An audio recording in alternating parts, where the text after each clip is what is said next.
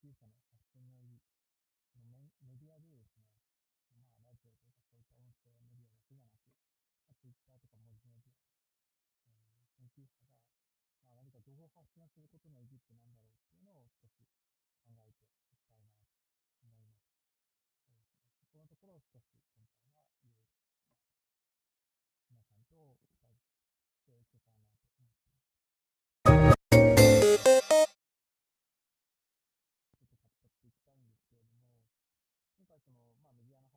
発信の意義っていうところ、なんでまあ研究者の人ってそういうことをした方がいいのかっていう、まあ、した方がいいのかっていうか、まあ、することの意義って何だろうっていうのを少し考えていきたいなと思うんですけども、まあ、研究者の中にはですね、まあ、こういったその、その発信自体が、まあ、無駄だから、まあ、研究に集中しなさいみたいな話があるんですが、一方でその、まあ、自分たちの知ってるですね、活動を、まあ、いろんな方にですね、してもらいただくっていうことも必要になってきている機会だと思います。まあ、また僕たちのその基本的な大きなですね、研究っていうのは、いろんな人にの、まあ、税金で賄われることっていうのが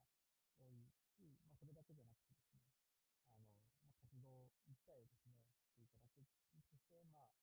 あの、新たな取り組みみたいなものが進める、あと、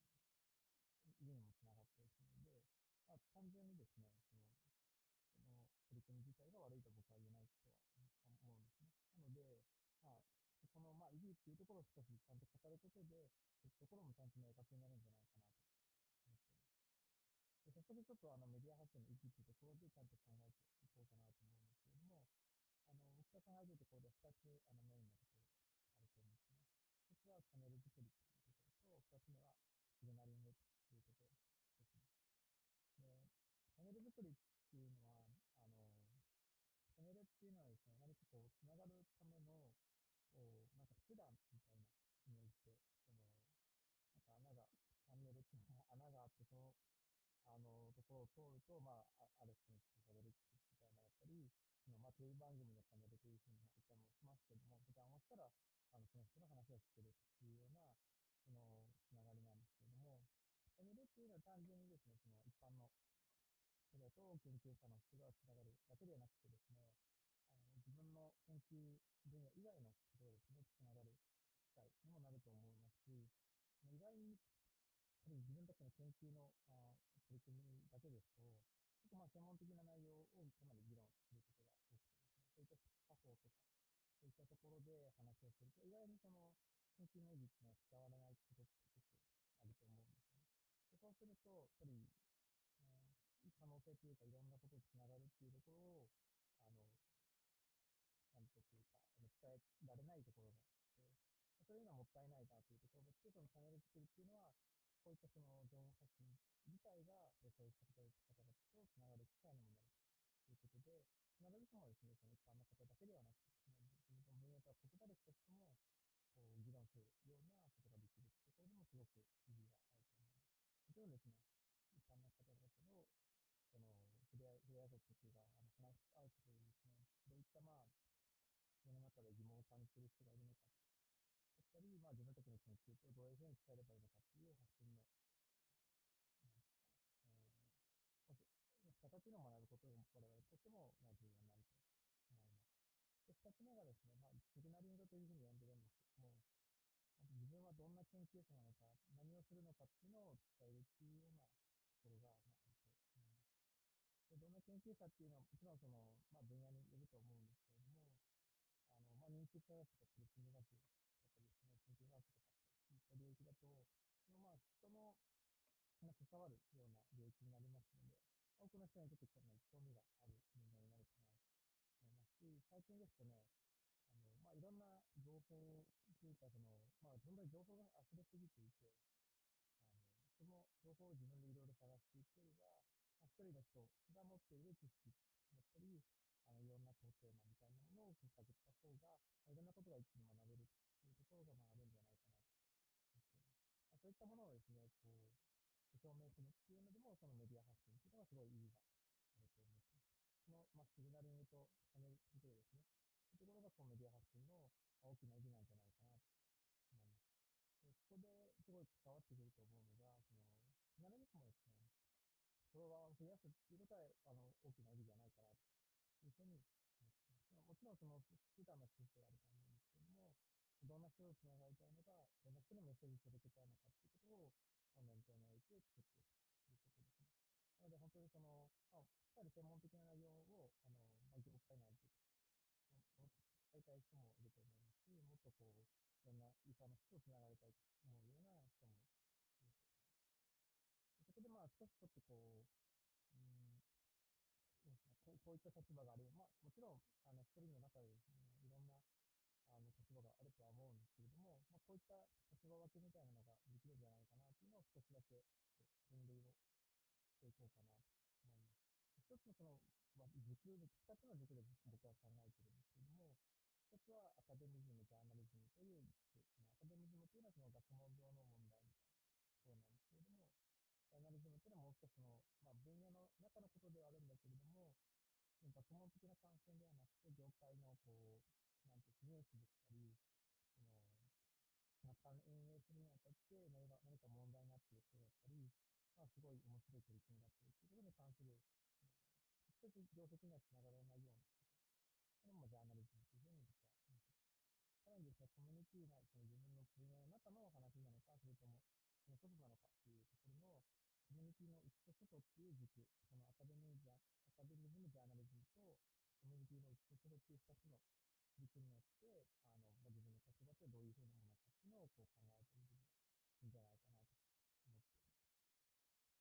その、まあ、例えばコミュニティの内と、まあ、アカデミズムというと、自分の専門的な仕事についてやっていく専門的な仕事と言えるでしょうし、あの、コミュニティの外に向かって、まあ、アカデミズム的なことをやるとすると、もう少しその自分自身のあの分野の技術だけじゃなくて分野ともまたがるような、まあ、学際的な研究っていうのはちょっとそういったものとも少ないんじゃないかなと思います。で、まあ、さらにですね、あの、まあ、分野間を超えていろんなこう議論をするっていうのは、やはりちょっとジャーナリズム的な要素もあると思いますし、必ずしもその仕事の結果とつながらないようなところもあると思うので、そういったものについてかなり興味ある人っていうのも、あの、いると思いますし、実際僕のこの、あの、ラジオだと、まあ、そういったものについて考えていることです。はい、ここまでは一応、その、メディアの発信の意義とですね、まあ、具体的にどういった、その、えー、どんな人にメッセージを届けたいのか、どんな人につながりたいのかっていうのを、まあ、あの、分類っていうか、まあ、そういったあり方もあるんじゃないかっていうのを少し考えてもらうために、ちょっと整理しています。次はですね、ちょっと Web 活用、その実際にまあ、いろいろ続けてらっしゃる方もいると思いますし、よりもたくさん情報発信してる人はいるとは思うんですけども、まあ、その中で僕、例えば僕が気をつけてることだったりとか、あの、あの整理していることについて少しお話ししようかなと思います。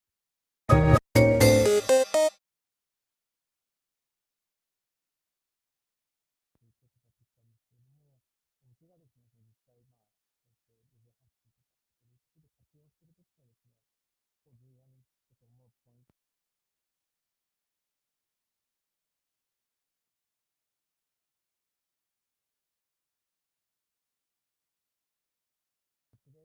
いうのを、まあ、ずっと持たないといければですね、情報発信ってしていく。3つがやっぱりそれ続きますし、あの、なんですかね、見てくださる方自身も、やはり、えーそういったやっぱり新しい情報発信とかを見ることで、まあ、あの、継続的にですね、情報発信をこう、見てくれるような仕組みがあると思います。なので、一つ目はですね、今遅くなっちゃいましたが、あの、接続、継続できるようにですね、その、情報発信について本当に重要なところっていうのは、継続できるような内容を発信できるようか。で、これに関連しているのは、やっぱりテーマ設定と僕は思っています。テーマ設定っていうのは、それでどういった、その、ことを続けていくのかっていうことで、つまりその、その人がやっていくっていうことが、その、クリアになっていくと思い、メッセージ性としてもですね、あの、わかりやすいんじゃないかなと思います。一つはその、定期的なコンテンツを例えば充実するとかっていうのは一つあるかなと思いますし、もうそういったその、自分のそうですね、考えとか、どういったふうに物事を運営するかっていうことを、あの、今のうちにですね、事前にいろんな方にですね、知ってもらうっていうことを、えー、一つ目ですね、をしています。で、二つ目がですね、コミュニティの内外への、まあ、貢献っていうのをすごい大事に。コミュニティの中のですね、その、でも、その、活用できるような情報でしたり、外の人にとっても、ね、あの、活用できるような情報っていうのを、できるだけ、あの、公開というか、えー、するように心がけています。もちろんですね、あの、すべてがそういうことができるわけではないんですけれども、あの、まあ、こういったコミュニティの一部への貢献というのは、一大事なポイントじゃないかなと思います。それとですね、その、必ずしも、なんていうんだろうな、うん、まあ、ね、日常的な会話だってすることもあるとは思うんですけれども、それをまあ意識することによってですね、その、まあ、この人がやってる情報っていうのを、まあ、見てみようと思ってくれる人っていうのは増えるんじゃないかなと思っています。で、3つ目はですね、まあ、信頼される情報発信というところで、まあ、それはそれ当たり前の話なんですけれども、ただその単純にその情報の信頼性が高いっていう話だけをするっていうわけじゃなくてですね、その、情報の信頼性の、まあ、高さ、低さみたいなものを、ちゃんと明確に言っておくっていうのはすごい大事かなというふうに思ってもちろんその信頼性の高いね、情報だけじゃなくて、信頼性ちょっと低いような情報も、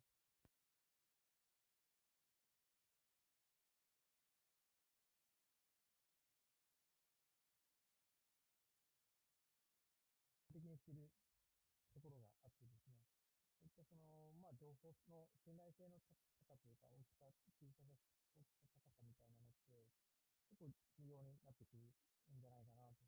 思ってます。ま、すごい例えばなんですけれども、私はその、10年前ぐらい、僕、大学院入る前にですね、僕の入った大学院っていうのは、まあ、新しくできた大学院だったんですけれども、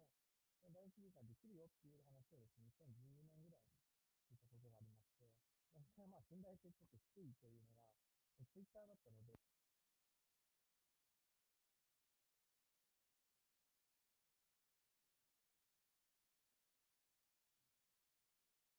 ことができたという流れがあったりしますので、そういったその、まあ、信頼性の高い低いかっていうのも含めてですね、あの、すごい大事だと思いますし、あの、一つの心がけるっていうのは大事だと。で、もう一つですね、その、それに関連してなんですが、やっぱりその、情報発信していく中で、自分のその信頼性が高い低いっていうのをあの出すことやっぱあると思うんですね。低いこともあると思うんですで。それをまあ議論、受け入れるというか、そのまあ、これっておかしいんじゃないですかって言われることもやっぱあると思うんですけども、ま、それに対してまあ議論を受け入れるも、まあ、の、誠実なというか、あの、ウェブ発信をする上で、あの、重要なことかなと思います。あのもう一回おさらいしますと、継続できるようなことをやっていく。そこに大事なのはすごいテーマセットなんじゃないか二つ目がコミュニティの内と外への貢献。コミュニティが、まあ、必要だったりですね、に役立つようなことを共有する。で、三つ目が信頼される情報の発信を心がけます。で、まあ、信頼の、情報の信頼性をに基づいた情報発信というのをやっていくのが大事という話をしました。はい。まあ、こういったですですね、なんかこういったその情報発信のやり方っていうのは、まあ、基本的には、なんていうかねこういったその、まあ、前段階の準備というか、ところで結構決まってくることもあると思うので、まあ、ぜひ参考にしていただきたいなと思います。ちょっとね、最後のところで、あの、まあ、具体的にどういった、あの、SNS のウェブサイトとかのがあるのか、えー、それによってね、得られる成果みたいなものについて最後ちょっとお話ししていこうかなと思います。はい、最後にですね、あの、実際のどういったウェブサイトとか、どう使えばいいのかっていうのを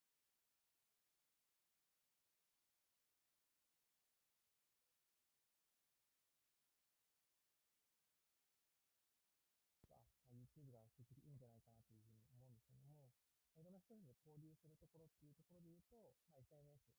えー、ソーシャルネットワークのサービスっていうのが、やっぱり一番いいだろうというふうに思ってます。で僕はですね、研究者として、まあ、簡単に始められるのって言うと Twitter だとは思うんですけども、やっぱりその文字とですね、画像とか、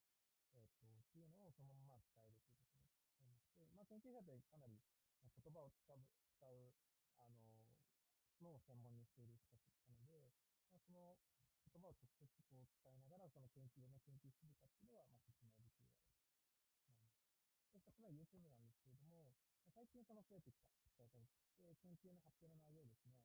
あの、YouTube 上に残していくっていう人が、まあ、徐々に増えているところもありまして、そういったものをこう残していくっていうのは、すごい、一つやり方としてあるかなと思います。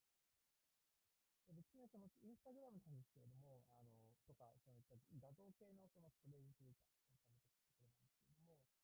あの、これはちょっと、あの、なんていうんですかね、研究を、内容をこう、紹介するのはちょっと難しいかなというところがあって、あんまり使われてはない印象なんですが、ただ、その、まあ、研究期間ですね、とか、えー、まあ、研究していく中で、その画像とかを、綺麗な、まあ、画像とかを残していくということをしている人は少しいるので、まあ、そういった使い方っていうのは一つできるんじゃないかなと思います。次、その、ちょっと、まあ、SNS ではなくて、他の方法でも、その、いろんな交流というか、情報を残すっていうところで言うと、あの、まあ、一つはウェブサイト。えー、業績や研究内容をまとめたものですと、アカデミックポートフォリオというふうに呼んだりもしますけれども、そういったその自分の研究の業績やですね、あの、研究内容をまとめたものを残していくっていうのも一つ大事な、あの、ものになっています。2000年代だと思うんですけども、こういったそのウェブサイトの活用みたいなのもかなり増えまして、そういうのを残っていますね。で、まあ、日本部だとですね、その研究者の情報を分析するデータベースですね、リサーチマップと言われるものも、あの、長く使われていますので、まだ知らない方はですね、実装できていただければなと思いますし、まあ、Google スカラーとかですと、あの、まあ、自分の出版した論文っていうのを、あそうすることができると。そういったものをですね、使うというのはすごい、えー、なんていうんですかね。まあ、かなりもう、あの当たり前になっている時代だと思いますので、大学院生の人とかですね、あの、大学生の人で、まあ、こういった論文を出していくことは、もうすでに登録して始めてもいいんじゃないかなと思います。はい、ここまでその SNS とウェブサイトについて出していきましたが、まあ、こうやって情報発信した中でですね、どういったことがね、最終的に結果として結びつくのかっていうのを少し話していけたらなと思います。で、まあ、実際の、その、なんですかね、僕自身でこう、話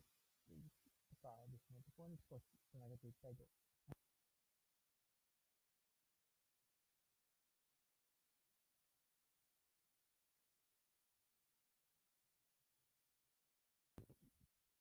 なので、すごい重要なあのものになっていくと思いますし、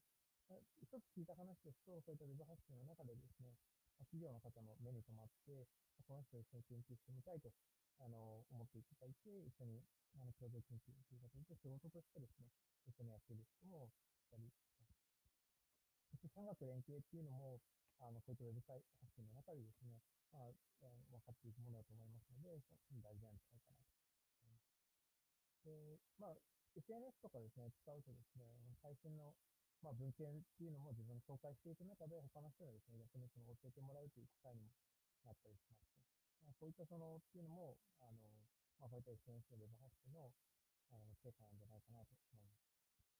で、この中、こういった経緯の中でですね、やっぱり分野の内外というか、分野、自分の分野だけじゃなくて、他の分野の人たちもね、あの、議論することも出てきてまして、そういったことで、その、あ、この人こういう研究してるんだっていうのをお話しすることができるっていうのも、すごいウェブ発信がいいかなと思います。まあ、議論相手だったり、まあ、直接議論しなくてですね、情報の共有相手になったりっていうところが、まあ、大きな一つのポイントなのかなと思います。そういったところはですね、あの、普通、まあ、こう研研究者の人たちが、まあ、いろんな、あの、得られている情報になるかなと思うんですけれども、えっとですね、国内、その大学院生にとってですね、大学院生にとって、あの、いいポイントになるなと思うのは、その、まあ、自分の言ってる研究者の人たちですね、そういうふうな、あの、情報発信をしていくことにもなるというポイントがあると思いますし、国内外でですね、ラボの訪問先としても、まあ、あの、調べることができますし、うん、大学院の研究室探しっていうのも、あの、使えるというところで、あの、実際に会わなくてもですね、そのツイッター上の発信の中で仲良くなって、まあ、あの、自分の、あのポスドクとか、認知のまあ研究者的に、えー、こういう研究者なんだよっていうのを、こう、言ってもらう機会にもなるというところもあるあると思うので、まあ、こういうのはかなり、なんていうんですかね、活用できるポイントかなというふうに思ってます。で、ちょっと最後になるんですけども、まあ、僕自身、その、まあ、こういった研究に生かされるっていうだけじゃなくてですね、その全然、あの知らないタイプの人っていうか、その知らない業界の人、例えばアートの人だったり、えっ、と、建築の人だったりですね、さらには、あの、俳優の方とか、えー、と、まあ、つながる機会みたいなのを、あの、ツイッターとかで、あの、アップしますし、そういったのはですね、その、まあ、ウェブ発信の、直接的ではないですけれども、まあ、間接的に、その、いろんな方々とつながるきっかけになるというところもあるので、まあ、そうですね、これはすごい自分のためになった機会だったかなと思います。はい、まあ、こんな感じですね、その、ウェブ発信をですね、あの、する手段だったり、あの、その成果っていうものはたくさんあると思うので、ぜひ、あの、自分なりですね、あの、活用しながら、あの、情報発信し続けてくれればな、というふうに思います。これらはですね、単純にその、ね、ちょっと一回、ちょっとやればいいっていうものではなくて、まあ、5年、10年ぐらいやっていく中で、どんどんどんどんこう、重なっていくっていうものだと思うので、まあ、そういったもっと長い目で、見ていただいてやってもらえればいいかな、というふうに思います。はい、いかがでしょうか。あの今回ですね、えー、メディア発信の意義について、ちょっと長く話してきたんですけれども、今後もですね、そういったふうにその、まあ、研究に限らず、こういったそのメディア発信の意義みたいなものだったり、まあ、どういうふうにあの活用するのがいいのかっていうところも含めもう少し詳しく話していったりですとか、そのまあ、研究者のやり方って、単純にその大学の中に中に残るだけではなくてですね、まあ、会社の中に入っているときにも、あのどんどん増えていくと思うんですけども、そういった話をこう残すことっていうのはすごい大事なことだと思ってますし、僕自身その研究者やってるんですけれども、まあ、企業の中にいるっていう、あの、まあ、研究者と、あの、研究所にもいるんですけれども、同時に、あの、会社の中にですね、いることもあるので、そこら辺のこう、どちらもわかるというところがあります。そういったところをですね、あの、まあ、話せるうちにですね、いろいろ話しながら、いろんな人にですね、そういう活用というか、あの、参考にしてもらえたらな、というふうに思っています。ちょっと次回はですね、まあ、また、もしかしたら、あの、ということなんですけれども、ちょっと、えっと、なんですかね、まあ、生産的な組織だったりとか、その論文の引用しながらですね、何かその、いい研究者の運営の仕方だったりですとか、その、まあ、どういったところをですね、研究機関っていうのは採用で、あの、参考にしてるのかっていう、まあ、論文とかもこう出てますので、まあ、そういった話とかもですね、まあ、自分の、僕の、まあ、興味があるところなんですけども、そういったところもですね、徐々にお話ししていけたらな、というふうに思います。ぜひですね、あの、そういったところもちゃんとチェックしていただきたいと思います。この内容実はですね、あの、そのうちちょっと YouTube にも別な形で載せると思いますので、ぜひそちらの方もチェックしていただければなと思います。それではまた。